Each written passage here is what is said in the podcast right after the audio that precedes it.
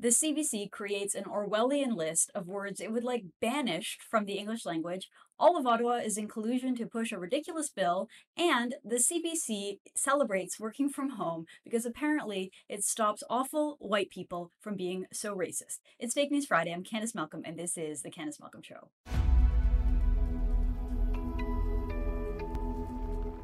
Hi, everyone. Thank you so much for tuning into the Candice Malcolm Show. It is Friday. Happy Friday, everyone. And as you know, on the program on Fridays, we devote the entire show to debunking the ridiculous media narratives that exist out there. We talk about all of the problems with the media in Canada stemming from the fact that they take money from the government. So we have no separation between journalism and state in this country. The major journalists, especially the ones covering Justin Trudeau and the federal government in Ottawa, are paid by Justin Trudeau and the federal government in Ottawa. It is such a conflict of interest. And because of all of these various problems, we, we, we encounter so many stories that require us to do a deep dive into, pay closer attention, dissect, and help raise the issue and help everybody out there fully understand how corrupt this system of Canadian media attached to Canadian government is in this country. But first, before we get into the show today, if you're watching this video on YouTube right now, I'm going to ask you to please like this video. Don't forget to subscribe to True North. And if you like what we do here on the Candice Malcolm Show, hit the little notification bell so that you never miss an episode. If you're watching over on Facebook, make sure to like the video, share it, and head on over and like the True North page. Finally, if you are listening to this podcast over on Apple Podcasts, Google Podcasts, or wherever you enjoy listening to your podcast, don't forget to subscribe to the Candice Malcolm Show. And if you like it and you want to support the show, please consider leaving us a five star review. It really helps us out.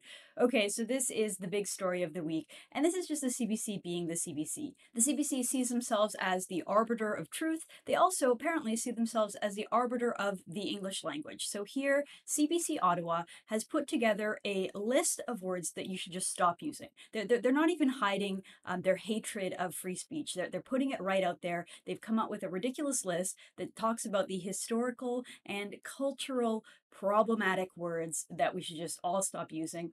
You know, the, the, the funny thing about this story, when I first saw it, it just it gives it gave me the creeps. It, it gives me chills when I see CBC pushing this kind of nonsense because to some people out there, they'll see a story like this and they'll take it seriously. They'll take it to heart. Nobody wants to be racist. Nobody wants to be out of date and using terms that could accidentally offend somebody. But but but what this what this story does and the reason it gave me chills is because the purpose of it is isn't just to inform the reader or or educate us. No, the, the purpose is to instill fear in society, instill fear in the reader to say if you use these words, you are a racist. And the purpose is to play on that fear that people have, and, and therefore it does have a chilling effect on speech. It has a chilling effect on our on our freedom to think. Jordan Peterson talks about this phenomenon that in order to be able to be free, you have to be able to think. In order to be able to think, you have to be able to speak. And sometimes you say things that don't come out right, and that is part of the process in a free society of, of coming to terms, of, of processing new information,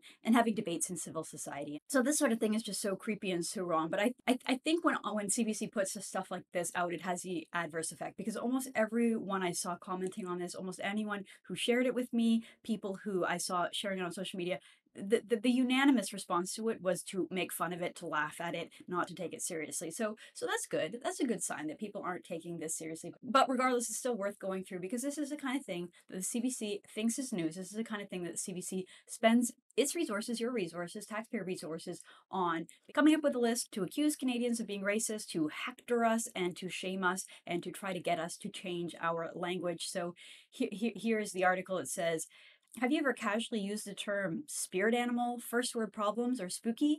It might be time to rethink your use of these phrases and remove them from your daily lingo. CBC Ottawa compiled a small list of words submitted by readers and some of our journalists who are Black, Indigenous, or people of color. We ran some of the words by anti racism language experts who said some of these phrases can be hurtful to various groups of people for their historical and cultural context. Okay, so and and, and then it goes on to to to interview one such anti-racist language expert and, and and here that person says being an english speaker doesn't entail you to necessarily know the racist etymology automatically said this linguist and associate language professor at the University of Toronto, Mississauga. Etymology is a study of the origin of words and the way their meanings change over time. The fact that you said it oblivious to the etymology doesn't automatically make you a bad person. So, so, so it's interesting because they're talking about the etymology, which is sort of just like a niche academic area for people that are really interested in the English language. They're saying that you shouldn't be an expert on it, but maybe you should become aware. But then the interesting thing is, so many of the words that they list the, the etymology isn't racist. It isn't racist. It just sounds like something else that might have been racist. And so you, we'll, we'll go through some of these words and you can learn how ridiculous they are. So they start off with the words blackmail, blacklist, and black sheep. And we hear from another anti racism expert the issue here is that these are all negative terms. It connotates evil, distrust, a lack of intelligence, ignorance, a lack of beauty, the absence of white. Black became associated with a particular group of people, and that group of people received all the negative connotations. That's why we try to move away from these types of words, and then they come up with a bunch of uh, words that you should use instead. So instead of saying white list and blacklist when you're talking about whether maybe you're going to hire someone, and instead they want you to use block list, deny list, and allow list, which just doesn't really have the same ring to it at all. So again, remember we were told that that we're supposed to know the etymology of words to find out they're racist. Well, here's an example of something that has nothing to do with the etymology of these words. They're just talking about the colors. And to be fair, it's sort of an interesting argument when when when it comes to myths and stories in our society and the imagery associated with that. There there, there typically is a, a dichotomy uh, between good and bad, evil and good. Uh, black and white are, are used as, as sort, sort of symbols for that. But but to me, it doesn't really have anything to do with race at all. It, it has more to do with just the in nature. Nighttime darkness, of course, there is symbolism there of, of something being dark and negative. And then when it comes to light and daytime, that, that of course is going to have positive connotations and it helps with storytelling. It doesn't really have anything to do with race whatsoever. So again, they're, they're, they're, talking about the etymology and then and then the examples they give have nothing to do with that. Okay, let's go to a few more. They say ghetto and inner city. So one of their anti-racist experts says terms like Ghetto and inner city grew out of the Industrial Revolution in North America. The word ghetto also has a painful historical root in Europe during the Holocaust and was likely derived from Jewish settlements in Italy centuries ago. Ghettos and inner cities were typically seen as places where less refined people lived, the people who weren't up to date culturally, developmental wise, he said. So, so we're not supposed to use terms like ghetto because it can apply negative connotation towards racialized people. I mean, this is sort of an interesting argument as well. Most people don't know that the word ghetto has its roots in Europe. It doesn't come from North America at all. And when you're reading historical documents or, or reading about um, exactly what they say here, uh, Jews and and in Europe, where the Jews lived, they used to call them the ghettos. And, and and so they don't really make a good case as to why not to use this other than that what it might sound classist or something. I mean, most people who use the term ghetto use it in jest anyways, and it's not really meant to be hurtful at all. Okay, okay, let's move on. The next one here is spooky.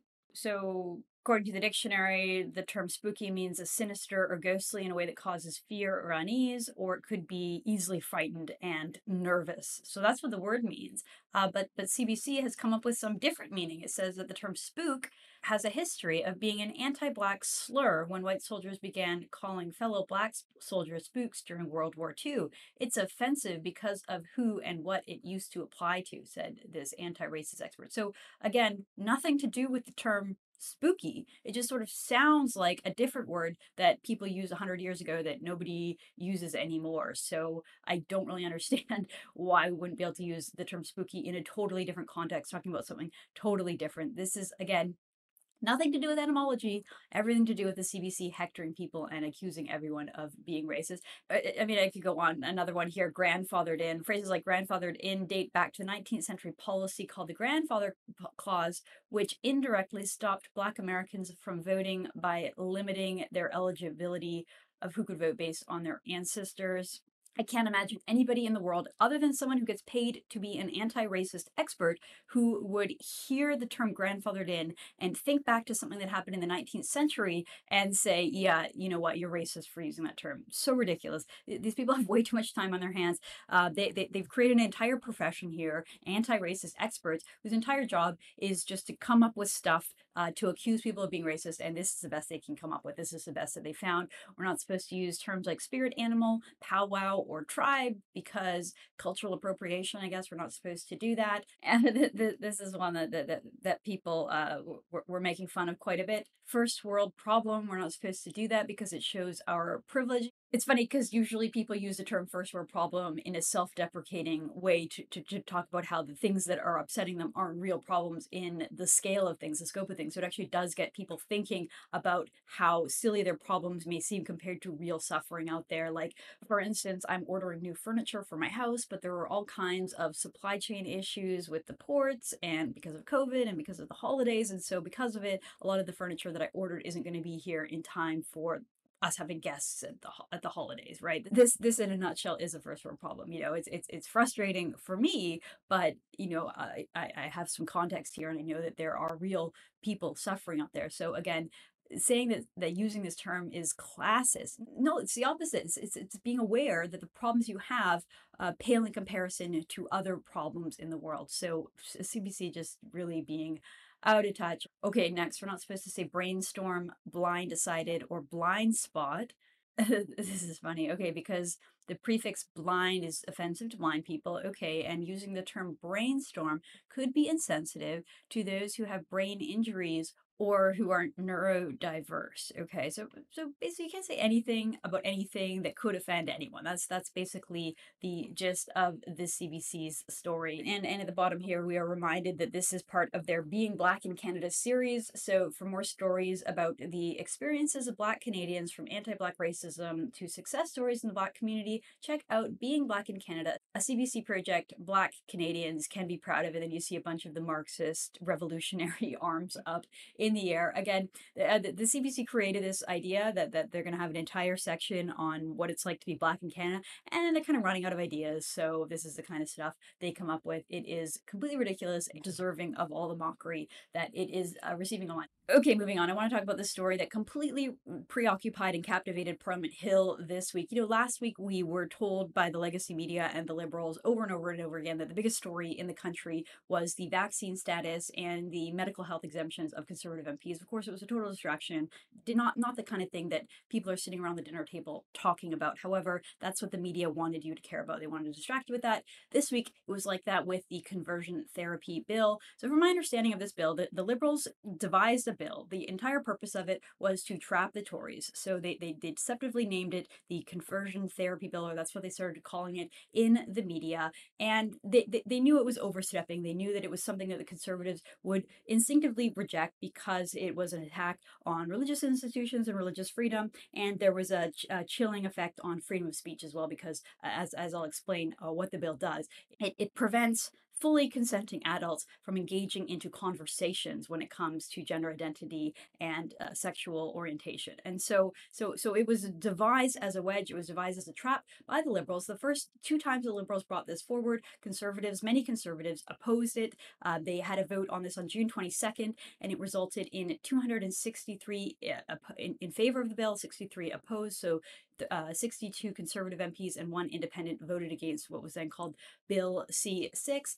And, and, and so the bill failed to go through Parliament the first time because Trudeau prorogued the Parliament the second time because the uh, 2021 election. So, so we've seen this bill. This is the third time this week that it was sort of introduced. It's now called Bill C4, but it used to be called Bill C6. And so, so before I, I talk about what happened this week, uh, let me just talk about the previous conservative opposition to this. So, one of the 62 MPs that opposed it was Alberta MP Garnett. Dennis Garnett is a friend, friend of the show, and he is he was one of the leading conservative MPs who advocate against this bill. The tagline of his campaign was called "Fix the Definition." This is all from Garnett Genuis. This is not from me. This is from him. So these are quotes. This is what he said.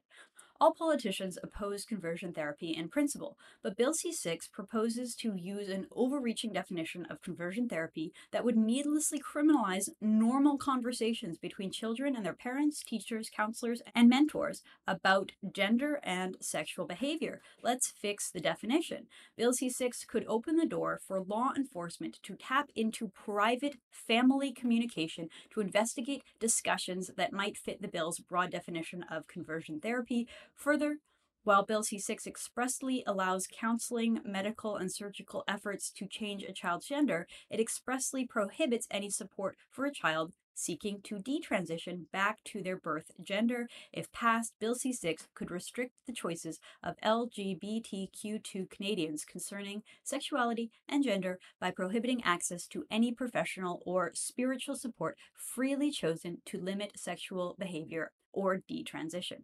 So pretty compelling stuff here, right? What the what the conservatives are saying is that the liberals have written this bill in a very clunky way. The definition is too broad. It could criminalize regular conversation with people that are confused, kids that are confused. Let's be honest. Part of what the left does, part of their MO is to sort of create confusion, sexual confusion, to say just because you're born a boy doesn't mean that you're a boy. You could be a girl in a boy's body, you could be a boy in a girl's body. Uh, you know, you could, you, you don't have to just be attracted to the other sex. You could be attracted to multiple different sexes and look at the 72 different types of gender that we have. Look at the 72 different types of sexual orientation you can be. I mean, they're, they're creating confusion. And then if a kid wants to go and talk to someone about it, their parents, a counselor, someone in their church, uh, that could be criminalized. I mean, Again, this isn't really an important issue to me. I know there's so many other important issues out there, but based on the conservatives' own opposition of this bill, it makes sense. And and I found that Garnett Genuis's campaign that he ran and the whole fix the definition thing was logical. It seemed like this is the kind of thing that conservatives should oppose.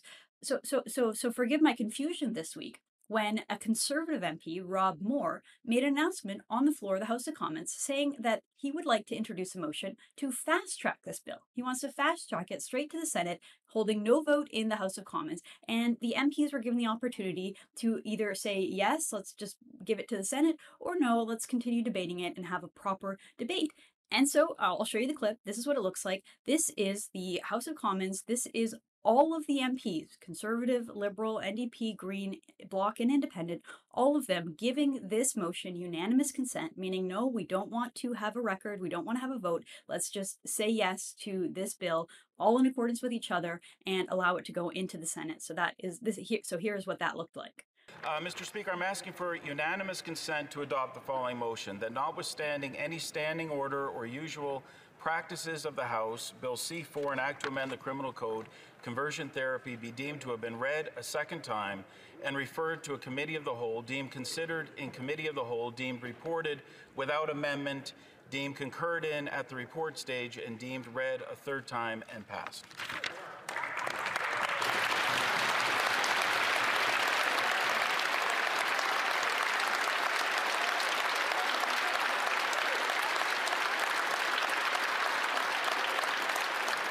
This being a hybrid sitting of the House for the sake of clarity, I will only ask those who are opposed to the request to express their disagreement. Accordingly, all those opposed to the honourable member moving the motion will please say nay. Agreed. The House has, has heard the terms of the motion. All those opposed to the motion will please say nay. There being no dissenting voice, I declare the motion carried. And here you can see all of the members of parliament standing up, cheering. I look at these people. It, it, looks like they've just solved world peace or like they've just ended world hunger or something. They're they're all so excited. They're jumping up and down. They're hugging each other. They're glad handing. Like we did it. We all came together to pass this super liberal progressive bill that may have a chilling impact on free speech. It may criminalize normal conversations between little kids and their parents, uh, teenagers and their counselors, or if someone wants to go talk to someone in their about gender or sexuality it could all be illegal according to Garnett Genuis's previous campaign. And yet, for some reason, they're all just so ecstatic that they're on the same team. You can see dancing. There's Michelle Rempel in a red blazer. She's dancing around, um, you know, jumping up and down. Look, look at them. They're still clapping. They're giving themselves a two minute standing ovation um, for all being so progressive and liberal. This is not what you want from your government. This is not what you want from conservatives. This is not what you want from the official opposition. The reason in Canada that we have an official opposition is to oppose bills. There, there, are very few times where you want unanimous consent in the House of Commons. Maybe when we're talking about going to war against an enemy, or or maybe when we're talking about a grand national project going together. Those may be the one or two exceptions.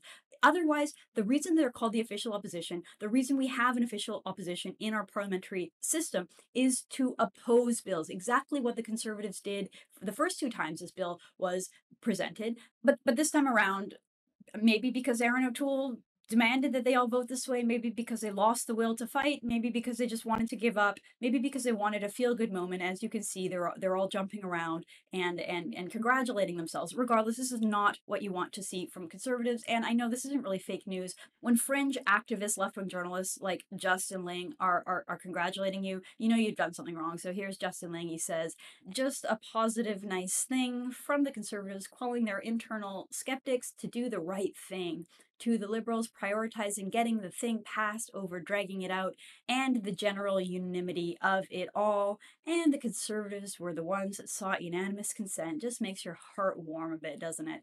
Uh, no, this is not what you want as conservatives. This is not what you want. You want them to oppose. You want them to fight in, in to protect free speech, to protect religious freedom, to protect uh, little kids from being able to talk it out and talk to people before um, going ahead with whatever it is they're going ahead with and and here's more of the legacy media congratulating the conservatives for being more like liberals liberals thank conservatives who champion conversion therapy bill as it passes the house so they're all celebrating they're all feeling warm and fuzzy together but let me just say when conservatives seek strange new respect like this when they when they bow to the liberals when they bow to the legacy media this this this sort of positivity this good press it lasts for about a minute and then and then the, the media will go back to bashing conservatives and the liberals will go back to coming up with new wedge issues to trap the conservatives. Uh, this this is the name of the game. The conservatives failed this week. They fell into the trap, and and Canadians deserve so much more from the party that we call the official opposition. Okay, final story I want to talk about. I know we don't have much time left on the program, so I'll go through it pretty quickly here. But here is another story from the CBC from their series called Being Black in Canada. Here it says for BIPOC employees, remote work meant a welcome break from office microaggressions. So BIPOC for people who aren't hip on the leftist uh, lingo and all of their and their, their their obsession with weird acronyms. BIPOC means Black, Indigenous, and people of color. And I know you might be confused because wouldn't a person of color include a, someone who's Black and Indigenous?